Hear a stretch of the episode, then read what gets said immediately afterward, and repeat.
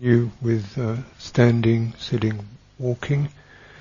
Um, I'll show you, I'll just point out some of the points on walking. Mm.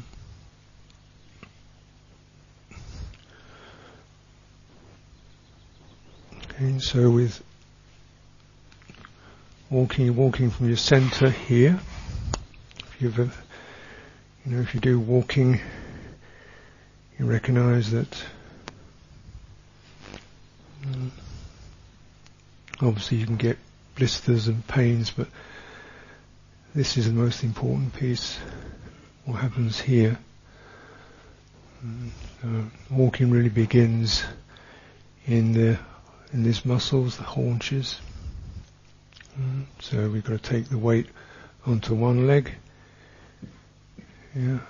That's got to happen, that shift has to happen so that the body feels it's supported by one leg so that the other leg can then be lifted. That's going to lift, it's going to come from here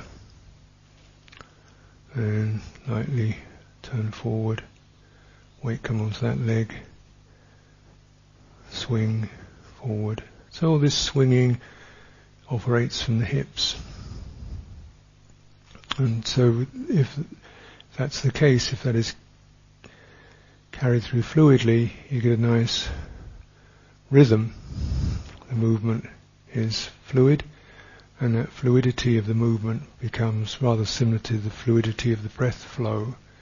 It gives a sense of a of a kind of a you know it's an object, but it's not it's not a particular it's, it's a field rather than a point. It's a field of movement which has got its own vitality and fluidity in it. It's not hard. It's not. It's smooth.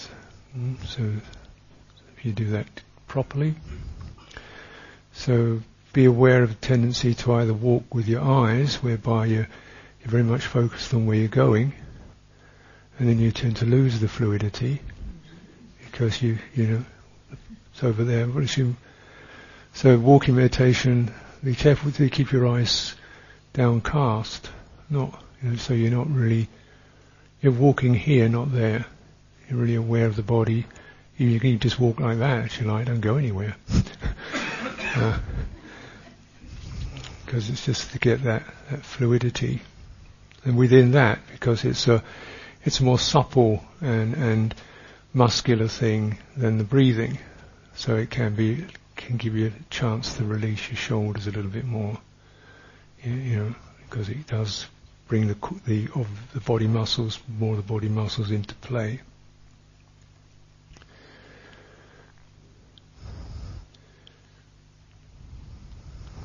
So walking from here, again, if you just notice what it takes if you walk upstairs.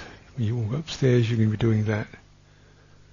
You know, more obviously. So it's rather like that slight swing to it.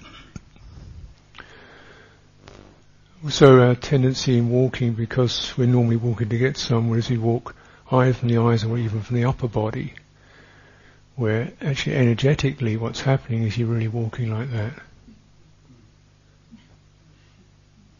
Yeah. And that's again tense and unpleasant because there's nowhere to go to. So you, you, you're up here and you really want to be here. See, then he gets tense. So, um, what can help to, because this can be pretty much habitual, is to, you know, so, so developing the body as a sense organ. Imagine you're walking through something like water, warm water, you know, so you feel it in your chest, as if you're walking through something. Uh, so then it keeps your attention back here, and you keep aware of this whole, moving this whole form forward, rather than, you know, somewhere in the distance. Mm. Also, because um, you know, we we tend to, mm, it looks like, and we imagine walking, you know, one step, then another step, another step, and you miss the bits, the connections. So it can be, the mind can in a way, you know, okay, I've lifted a foot forward and now, next one. Well, don't break it. So as you come onto that foot, you know, give it long enough for the body to really get that and feel the swing arise. And feel the swing come and feel the planting of the foot and the receiving of weight. So it's a little more springy, rather like a cat. I'm, emph- I'm exaggerating it, but it's something more like that. And so, so it doesn't break into separate steps. It's really one flow. Yeah, so the spring, the weight is received here, then the spring comes up that leg. And also notice that, you know, be aware of the moving through the air and down and the weight coming down there. So you get these similarly as with breathing, you get you know, the rising sign, which is the energy coming up, and then the, the sense of something almost like the out breath is that, where the energy is relaxing. So you really relax into the groundedness, then rise, relax into the ground, then rise. So it's a wave. Okay? So it's, it's like a wave. It's not one, two, three, four. It's an, it's an unbroken wave. Anything you do, we do repeatedly, because again, it looks like we're doing one, two, three, four, five, but actually we're not. Well, energetically, it's there's no break. But one can conceive it that way, then you then you get to doing it faster. Here we go again, another one, another one. And if you find yourself getting speedy, you'll notice it because your thinking will pick up. You'll suddenly find yourself thinking a lot more and probably criticizing everybody else. or worrying about something in the future. It just goes into abstract. It's almost always unpleasant. Extraordinary. We, the mind just goes into this kind of making it unpleasant. So whenever the, stop. Where am I now? Rest. Feel the ground. Wait. The spring to rise. Then you come back into something more fluid. So beware of going into automatic when you walk. Mm. It should be if, if, we do get into automatic, so when, it, when that happens, acknowledge it, relax, pause. You found if you're in automatic, your body will become tighter. You'll be up in your head. You'll be thinking a lot. You'll probably be in your eyes, and you'll be moving faster. When that happens, pause. Okay, what's happening here, here, here? Okay, get up again. Now, I mean Classically, to be doing, say, 20 paces, 20 to 30 paces. Um, wouldn't make too much out of numbers, but a reasonable s- sense of uh, a track, whatever gives a reasonable extension, so you get into the wave, the wave form, and um, it's not like quite like taking a walk because we're really focusing on that wave form rather than what's happening around. So you can come to the end of your track, and then maybe you can even turn slowly without braking and then walk back, or you can pause. Remind what's happening.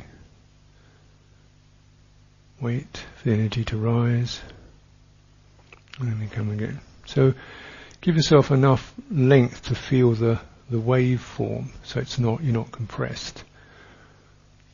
But it's not like, you know, three kilometers or something. It's, so it's, it's, a, it's a reasonable thing you can, you can track. And you can track what your mind does in that and how much you can deepen and, and uh, rest into that waveform. It is, is uh, it's a lovely way to let that wave gradually take out some of the metallic or angular qualities in our systems, uh, stressing, our pushing, our agitation, soften into that wave, then it's a source of, of cleansing and joy. so give yourself a good stretch of that. And then sitting, standing, reclining. Uh, again, if you want to re- recline, um, I would probably recommend just lying flat on your back because then you can, you know, get some of that pain out of your back momentarily, which is nice. And get your shoulders to rest and let your front of your body really open up. So for this, probably you're going to want to do it somewhere, you know, in your room where you feel more, you know, private, because you open up the front of the body. You can place your hands either beside you or on your legs, or your lower belly, or your chest.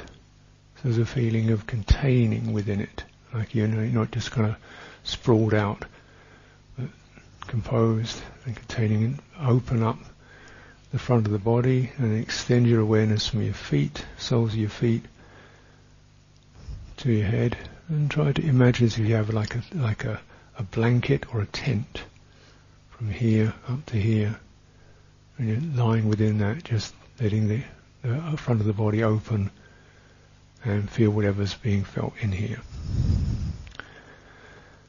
Okay, so um, bon chance, good luck, and uh, see you this evening. And of course, if you're lying down, you might fall asleep, but that's there are worse things.